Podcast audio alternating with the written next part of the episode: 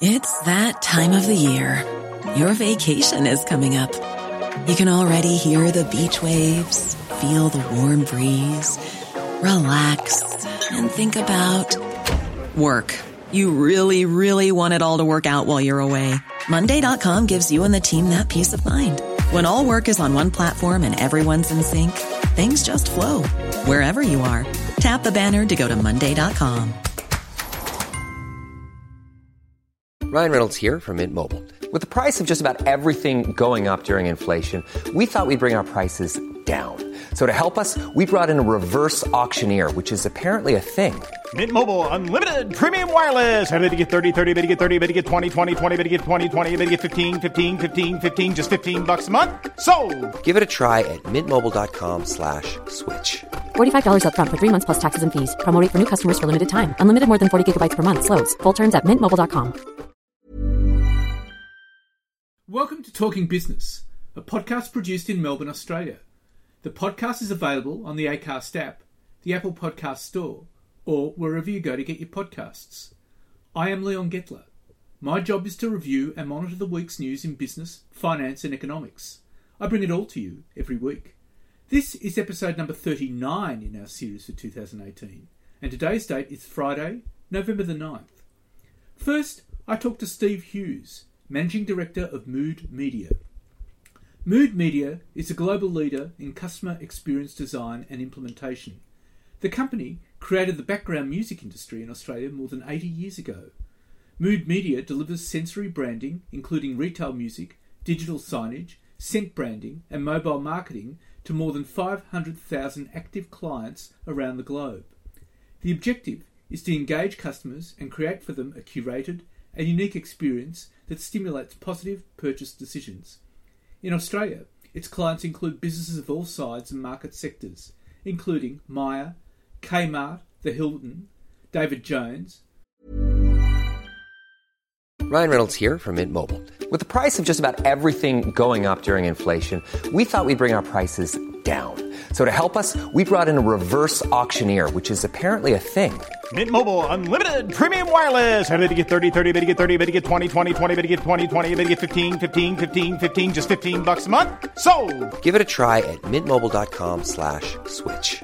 $45 upfront for three months plus taxes and fees. Promo rate for new customers for limited time. Unlimited more than 40 gigabytes per month. Slows. Full terms at mintmobile.com.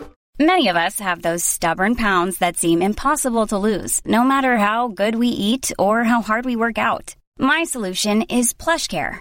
PlushCare is a leading telehealth provider with doctors who are there for you day and night to partner with you in your weight loss journey. They can prescribe FDA-approved weight loss medications like Wegovy and Zepbound for those who qualify. Plus, they accept most insurance plans. To get started, visit plushcare.com slash weight loss. That's plushcare.com slash weight loss. Woolworths, Country Road, Freedom, Amcal, and Michael Hill. And then I talked to economist Stephen Koukoulas. He says the time is right for the Reserve Bank of Australia to cut interest rates. That, he says, is the only way to boost business investment and the economy. But first, let's talk to Steve Hughes. Okay, well, uh, Steve, tell us about Mood Media. I mean, you guys involved in uh, retail music and uh, digital signage and uh, mobile marketing. It's an intriguing company. Tell us about it. Yeah, I mean, Mood's been uh, around for, for many years. Um, in fact, um, we we kind of invented the, the background music industry over 80 years ago, uh, and since then have moved into some of those um, uh, offerings that you talk about, um, digital signage, um, and you know the mobile marketing, uh, and you know complex AV solutions as well. So it's uh, yeah, interesting, very interesting industry, um, and uh, it's getting more interesting by the day, I think. Mood Media is a global company, isn't it? Indeed, yes. So we're we're we um, present in over about 100 countries actually, um, and our solutions would reach out to about 150 million consumers each day, which which is which is a, a lot. And we we provide our solutions into 500,000 client locations around the world. Um, so yeah, we are very global. So the aim is to engage the customer and create a curated and unique experience for them, isn't it?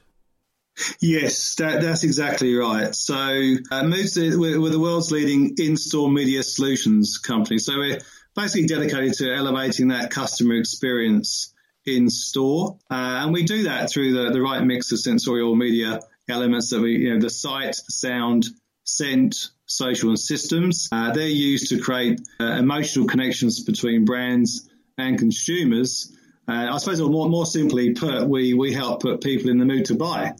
So who are your clients? Oh, there's a, oh, there's a, there's a who's who of the retail world, uh, and they do vary uh, across all, all the all the the segments of the market, uh, from anything from fashion, grocery, DIY brands, car dealerships, gyms, hotels, finance, uh, a whole lot more. Um, kind of brands we work with here in Australia. Uh, on the fashion side, for example, we, we, we work with uh, Country Road, Oroton, Bardot, Lululemon. Uh, we work the, with the two large department stores, Myer and David Jones. Uh, we support uh, Woolworths grocery stores uh, in the health sector, Amcal and Bupa, uh, and uh, yeah, lots of others besides.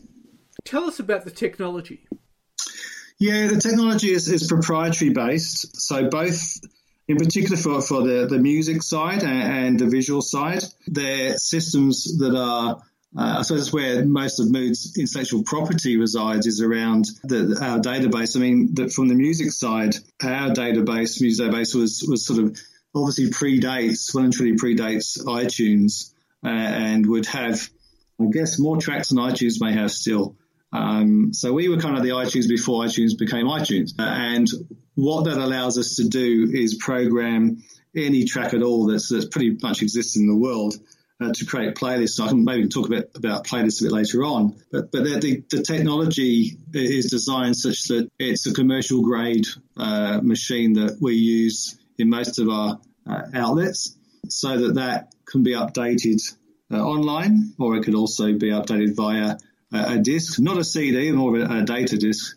Um, we still have um, retailers struggling to get online these days. So that, that sort of and, and, and, back in the old days, um, in fact, that technology was was tape from you know when tapes moved to CD and, and, CDs moved to online. So you can see the progression of the technology that's happened. But what's remained consistent is is the database that's used and grown around the delivery to those to those um, uh, to the technology. Uh, on the site, that's all the visuals. We have a content management system uh, that is works very effectively. I can talk a bit more about that later on, but yeah, it's proprietary technology uh, and it's um, it works pretty well. It's commercial grade and is used in, in hundreds of thousands of locations around the world. Tell us about the content management system. Um, there's a lot. There's a lot of content management systems around around the world. I suppose what makes ours uh, unique, we think, uh, is that it's easy to use.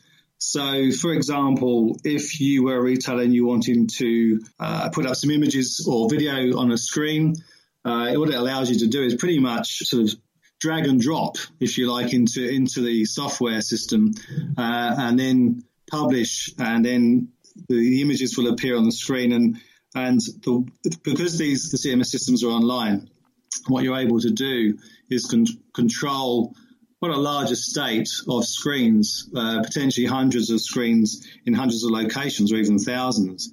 So the the idea and the power uh, for, around that is that retailers can change the images and, and what they're wanting to push out onto the screens pretty much at the click of a button. Do the retailers manage it themselves, or do you do it for them? Yeah, uh, it's uh, a bit of both. Uh, we've got some customers that rely purely on us being able to do that for them. And we've also got customers that like to take that control themselves and literally, um, once they've got the system deployed, they they um, manage it themselves. Obviously, we're there as support for anything, any questions or issues. Uh, so yeah, it just varies. I think it depends on the comfort level of the client that we uh, we, we, we work with. How much demand is there for this? Of the offerings and solutions we provide, it, it would be the uh, most demanding now. It's it's growing much quicker than any other part of, of, of our offering.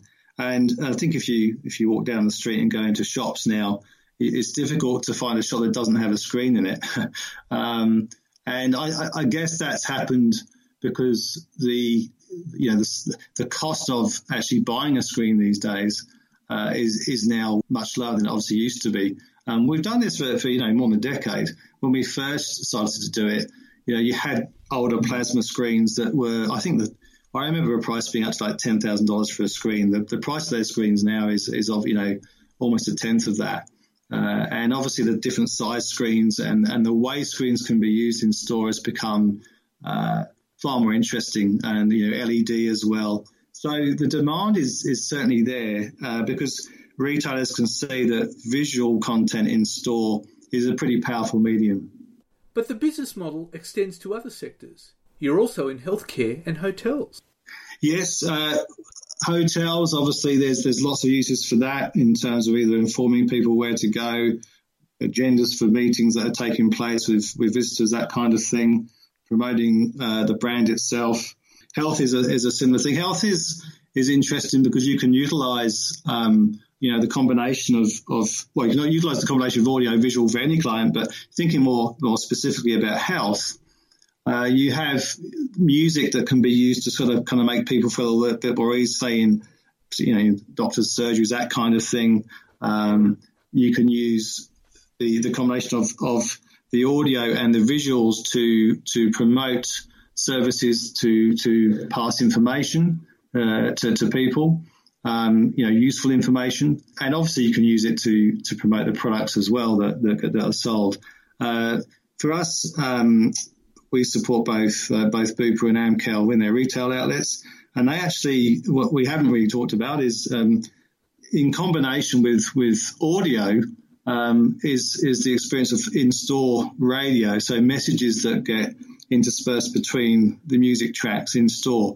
And uh, Amcal, for example, we support those guys, and, and they have a, a radio solution where they look to promote certain products and services within their store. And the reason that works well is that um, when you're when you're in the store and given a message, it, it it's obviously instant. You take it in, and potentially there's a good chance that the consumer will go, oh, "Yeah, it's a good idea. I'll, I'll, I'll um, look to I'll ask about that, and I'll, I'll possibly buy that."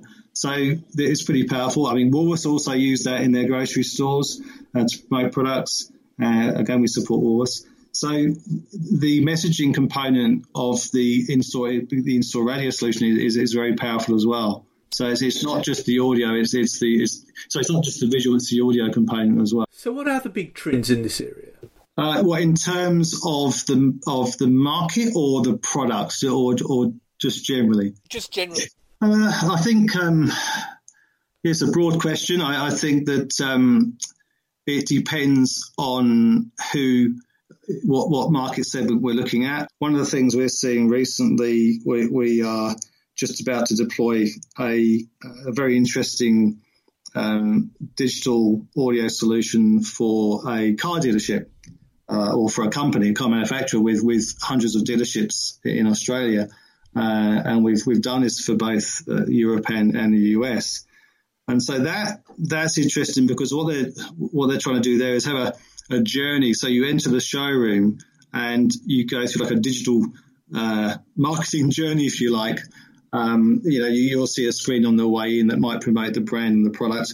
There'll be some interactive screens there that might help you choose the car, you know, your ideal car. There'll be some audio in the background, obviously making sure that, that the ambience of the showroom um, it, it, works well.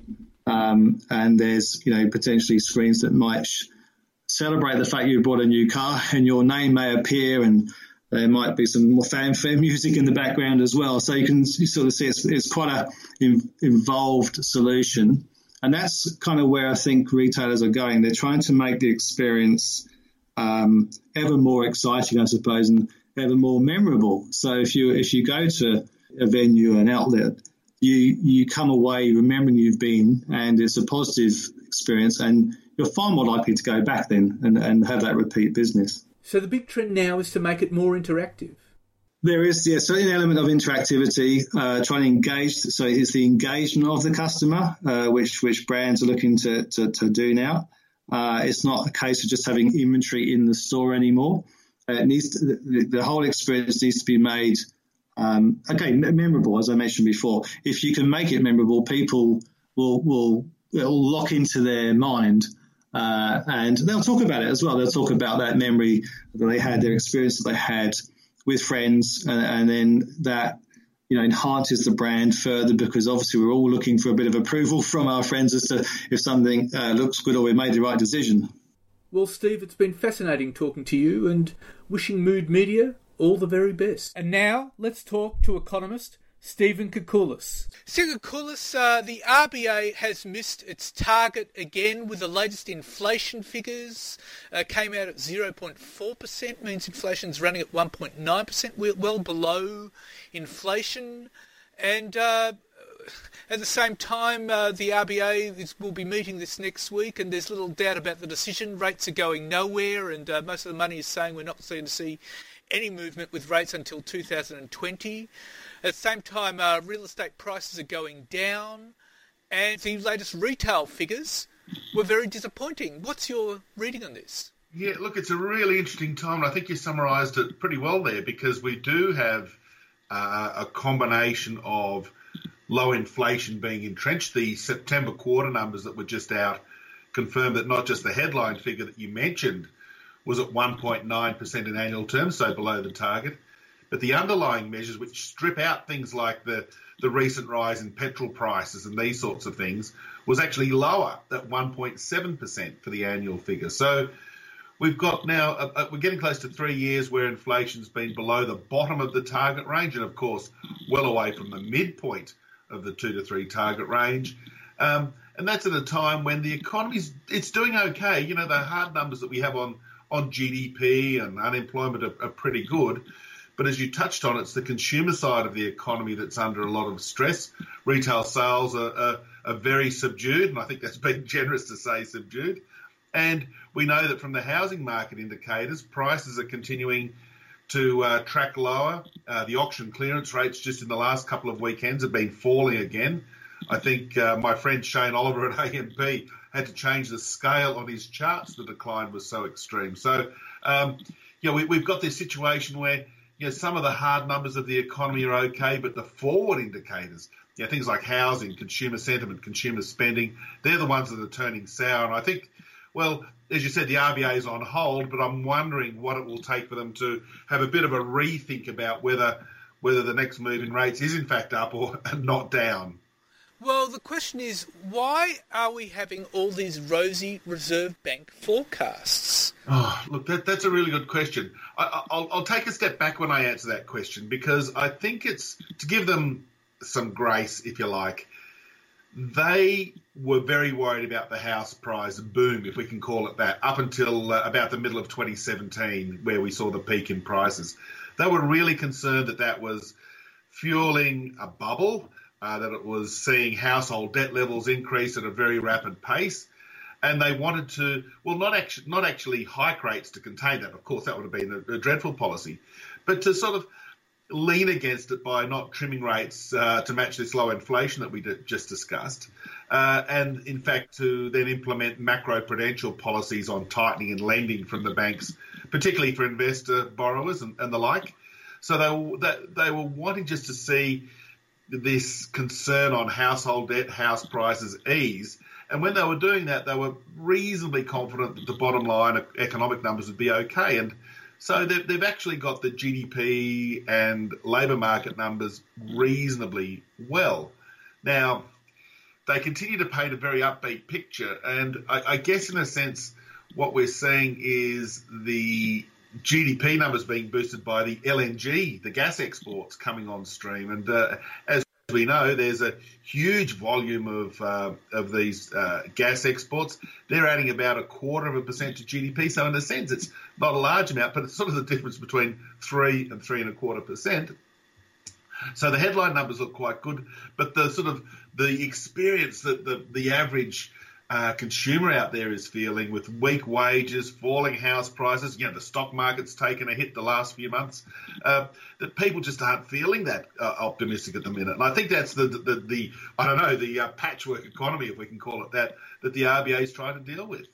Well, the issue is that consumer confidence, which is actually a reading on uh, the elect- feeling of the electorate about the government, is actually quite down as well. Yes, the uh, ANZ measure, uh, which is a weekly measure, took a big hit uh, a few weeks ago. The Westpac measure, which is monthly, has been more subdued over over an extended period of time. So we consumers, while you know, we've got a job, uh, we're not getting a pay rise. Uh, while we've got a house, it's going down in value. Uh, our superannuation balances, which were looking good uh, a few months ago, are now looking a bit a bit weaker. So this this um, situation for the economy, it's really about the consumer. Now, having said that, we, we can't ignore what's happening uh, to uh, non-mining business investment, and we can't ignore what's happening to public sector infrastructure.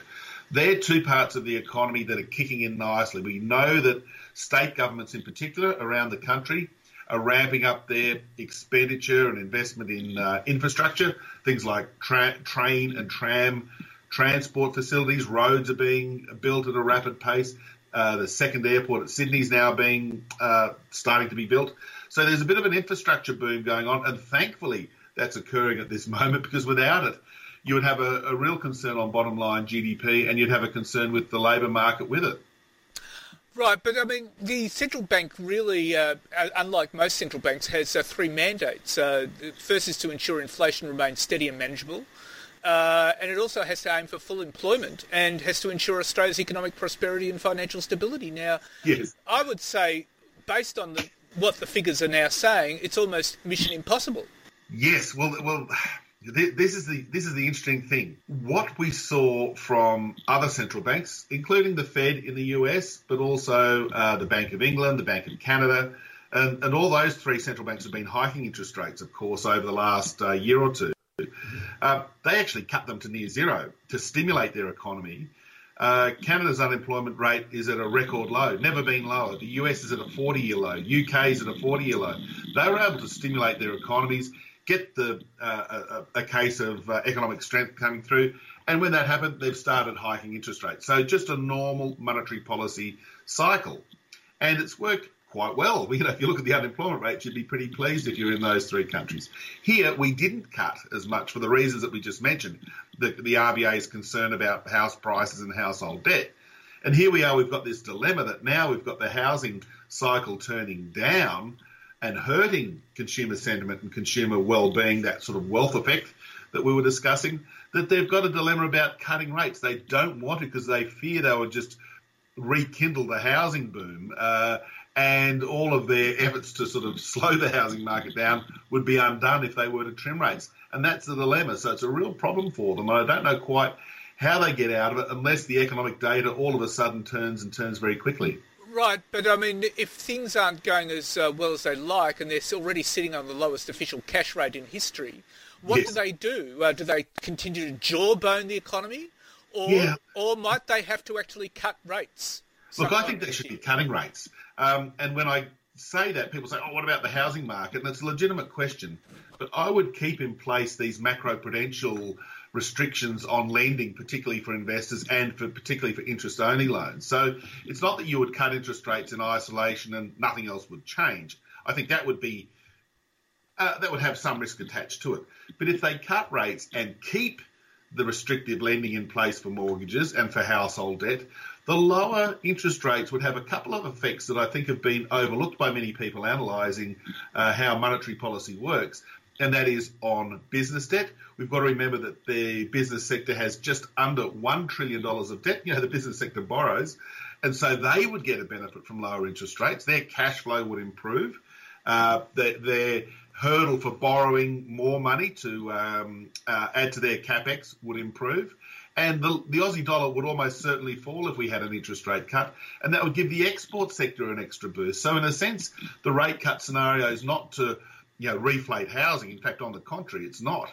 It's to ensure that the non consumer, non housing parts of the economy pick up the slack that's occurring, and that would be through business investment and capital expenditure. And at the same time, though, the uh, home buyers could see their borrowing capacity cut by as much as 40% because of uh, reforms that would be driven by the Hayne Royal Commission. So that would put more macroprudential uh, cuts in there, wouldn't it? Oh, yeah, indeed. Well, there's no question that it's harder to get a loan today, well, than virtually any time in the last 10 years, if not longer. Uh, the, the, tightening in credit, both from uh, the regulators and the Royal Commission, as you touched on, the uh, the the likely effect of a real tightening in uh, credit will ensure that even if you want to get a loan uh, at these lower interest rates, at these very low interest rates, you can't. The, the, regulators won't just let you borrow that amount of money. You've got to have a, a higher level of proof in terms of your income and capacity to, to pay, and also have a buffer in case rates do go up or your income goes down. You know, the, the restrictions that are on there for new borrowers is very, very tight, and that's only going to continue for the next, well, year or two, I would imagine, which paints a picture where uh, almost regardless of whether interest rates are lower than they are today or higher than they are today, it'll just be really tough to get a loan. And while that's the case, the economy just muddles along in this house price fall. I won't say it intensifies, but it certainly becomes a, an even hotter and hotter topic. And so you would say, Stephen, that uh, cutting interest rates would be a real option for the Reserve Bank with lending tightening for home buyers, ensuring that, uh, and home investors, meaning that uh, it won't cause a housing bubble. Indeed, that, that's what I would do. I would keep the restrictions in place on lending, but I'd cut rates for the express aim of lowering the dollar and helping the export sector, and also to give uh, business investment, the other important part of the economy, a bit of a shot in the arm, and really get the capex and the private sector business investment ramping up its uh, efforts to grow the economy a little more strongly. Well, Stephen Koulis, thank you very much for your time. It's always a delight talking to you. Thank you. Always a pleasure, Leon. All the best. Thank you. So, what's happening in the news? Well, the big question now is how will the US midterms affect the market? Deutsche Bank's chief global strategist, Binky Chadha, says a clear result that is not contested by either party will lead to a rally in equities. Now, betting markets suggest that Democrats will gain control of the House, but Republicans will keep their grip on the Senate. And should that come to pass, it will make Trump's agenda harder to enact. However, this could take some time before the final outcome is known, and at this stage we don't know whether the results will reflect a rejection of Donald Trump or an urban rural split that we saw in the 2016 election, but whatever the result, it won't affect the US economy. And US President Donald Trump is drafting ideas for an agreement to take his planned meeting with Chinese President Xi Jinping at the Group of 20 summit in Argentina on November 30th to December 1st. And he told reporters that the two sides are getting much closer to doing something. Now, analysts familiar with White House discussions say any deal struck at the G20 is likely to take more the form of a temporary truce than anything that would bring a final peace in the trade war. And as such a ceasefire could see a commitment to forego additional tariffs and possibly even to remove some while high level officials negotiate a broader pact and any of those things would, in the current context, be a significant achievement and would be welcomed by the markets. But, according to the Trump administration, all this would leave Beijing and Washington facing arduous negotiations ahead. And in the meantime, the US China trade war is intensifying based on the imposed and threatened tariffs. But Xi Jinping, the Chinese president, has touted China as a champion of free trade and globalization and has condemned protectionism in a veiled swipe at Donald Trump. Kicking off a week long trade expo in Shanghai, Mr. Xi tried to recast his country's global image despite it being seen as one of the world's most protectionist nations. The vision for a better world for all calls on countries to act with greater courage and actively champion openness and cooperation. It is important for all countries to open wider. Openness brings progress, while seclusion leads to backwardness. That was his speech on Monday. He said openness has become a trademark of China. Decrying protectionism, isolationism, and the law of the jungle, Mr. Xi said countries should not just point fingers at others to gloss over their own problems. And to Australia. And activity across this country's construction sector fell sharply in October. The Australian Industry Group's Performance of Construction Index fell to 46.4 points in October in seasonally adjusted terms, that's down 2.9 points on the level reported in September. The drop off was led by big declines in residential and commercial work, with apartment construction slumping to a six year low in October as detached house building and commercial work also contracted, and that was added to weaker growth in infrastructure. So at 46.4, it indicates that activity levels across the construction sector weakened for a second consecutive month, and that was in stark contrast to what was seen throughout 2017 and earlier this year. And Australia's largest business sector, the services sector, grew at the slowest pace since early 2017 in October. The Australian Industry Group's Performance of Services Index fell to 51.1 last month.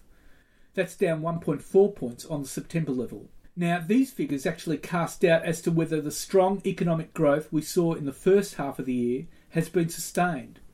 And the number was the lowest reading since February 2017. So, at 51.1, activity levels still improved last month, but it had only done so marginally. And on a seasonally adjusted basis, ANZ Australian job advertisements increased 0.2% in October, following a fall of 0.7% the previous month. On an annual basis, growth slowed to 3.6% in October. That's compared to 4.7% in September. And that is the slowest growth in the ANZ Australian job ads since April 2015. And the RBA has kept rates steady at 1.5%. The record low rate has been kept on hold for 25 straight meetings. Still, the RBA was optimistic about the economy, saying growth would average around 3.5% over the next two years, which would see a further reduction in the unemployment rate to be around 4.75% in 2020. Then again, the RBA does not have a great track record with economic forecasts.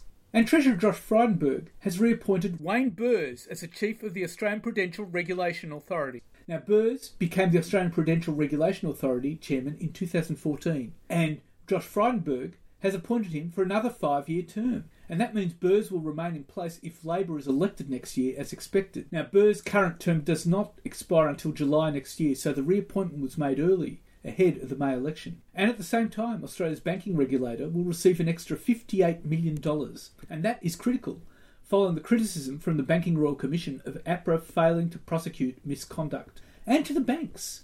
And Westpac posted flat full year cash earnings at 8.07 billion.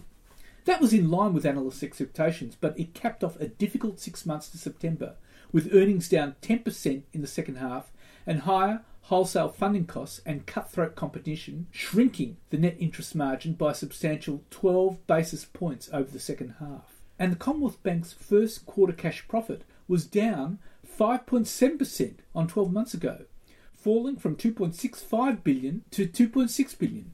And that was the result of narrowing margins due to higher borrowing costs and tougher competition in the home lending market. And the chairman of the ANZ and the Commonwealth Bank have accepted that their pursuit of profits produced poor outcomes for customers. And it also, they say, contributed to bad behaviour from employees. Commonwealth Bank Chairman Catherine Livingstone and Westpac Chairman Lindsay Maxsted made the admissions on Wednesday in the CBA's annual general meeting and in the Westpac annual report, respectively. And ANZ has slashed the bonuses of senior ANZ executives by combined $2 million, with the board punishing the leadership team for damage done to the bank by the Hayne Royal Commission. Chief Executive Shayne Elliott was one of the hardest hit. According to the bank's annual report, his bonus was cut by almost $1 million. His total pay fell from $6.2 million to 5.25 million, and his variable pay fell from 4.1 million to $3.15 million. And the bank made it clear that it was taking action because of the Royal Commission. The chair of the bank's Remuneration Committee, Ilana Atlas, said the bonus cuts acknowledge, in their words, a significant community concern as a result of our failures highlighted in the Royal Commission.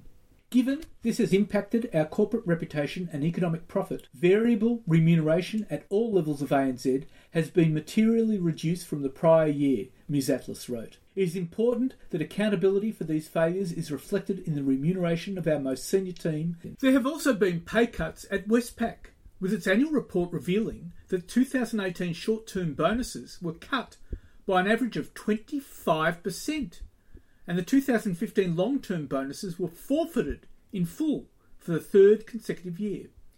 Westpac Chief Executive Brian Hartzer's total pay was cut by 9% from 5.5 million to 4.9 million. Now his fixed pay was maintained at 2.7 million, but he forfeited a possible 4.6 million in long-term bonuses. And hearing device manufacturer Cochlear has been hit with a patent infringement lawsuit filed by the Alfred E. Mann Foundation for Scientific Research and Advanced Bionics. Cochlear will appeal the $268.1 million US District Court fine and says the infringement relates to a long expired patent and had no ongoing impact on the company's business. It says it will lodge an appeal, and a decision on the appeal is expected in approximately two years.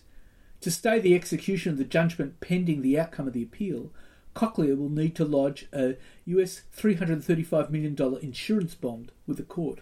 And Coles is suing the tax office in an attempt to claw back the $40 million it paid in fuel excise in what could prove a timely top up for the supermarket's coffers during its first year as an independent company. In five separate applications filed with the federal court in Victoria, Coles says that between 2014 and 2017 it paid tax on about 107 million litres of fuel, which was lost through evaporation or leakage before it could be sold to customers at its chain of Coles Express service stations. Now, Coles argues that because the fuel was never sold, it should be considered to have been acquired in carrying on an enterprise, and therefore eligible for fuel tax credits worth about $40 million. Now, Coles' earnings before interest and tax fell by $109 million last financial year to 1.5 billion, amid tightening profit margins.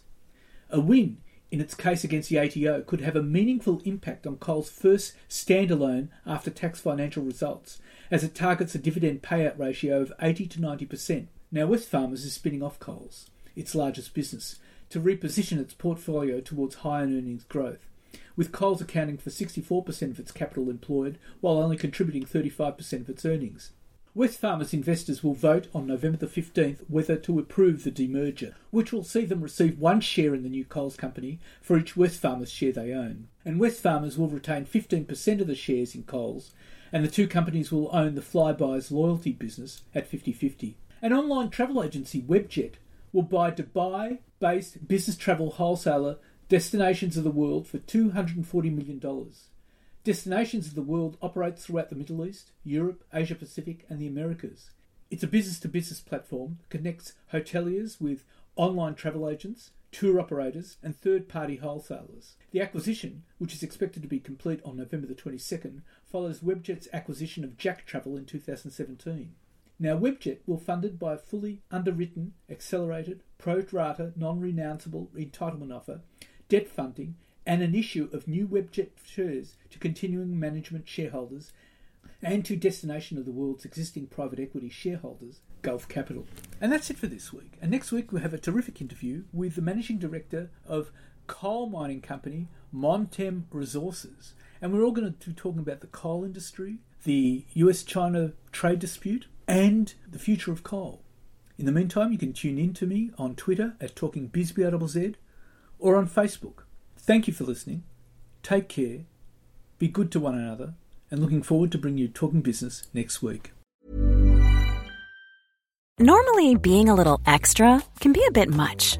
But when it comes to healthcare, it pays to be extra and United Healthcare makes it easy with Health Protector Guard fixed indemnity insurance plans. Underwritten by Golden Rule Insurance Company, they supplement your primary plan, helping you manage out of pocket costs without the usual requirements and restrictions like deductibles and enrollment periods. So when it comes to covering your medical bills, you can feel good about being a little extra. Visit uhone.com to find the Health Protector Guard plan for you. Hey, folks, I'm Marc Maron from the WTF Podcast, and this episode is brought to you by Kleenex Ultra Soft Tissues your ally to help tackle your allergy symptoms this season. I love the change of seasons, but nobody loves pollen and all those other things floating in the air that make you sneeze during this nice weather. Kleenex Ultra Soft tissues are hypoallergenic and allergist approved. So fight back against watery eyes and runny noses without worrying about irritating your skin. For this allergy season, grab Kleenex and face allergies head on.